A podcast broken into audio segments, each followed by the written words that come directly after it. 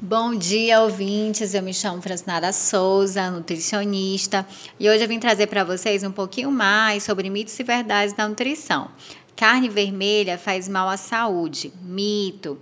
A carne vermelha é uma fonte importante, tá, de proteína, de ferro, de zinco e vitamina B12.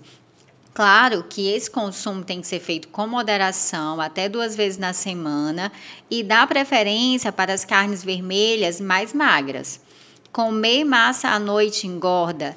Mito, tá, gente? Qualquer alimento, se for ingerido é, em quantidades acima das necessidades individuais, né? Sendo em excesso, já vai ocasionar o ganho de peso. O descongelamento das carnes deve ser feito dentro da geladeira. Verdade. Gente, nada de descongelar as carnes em cima da pia.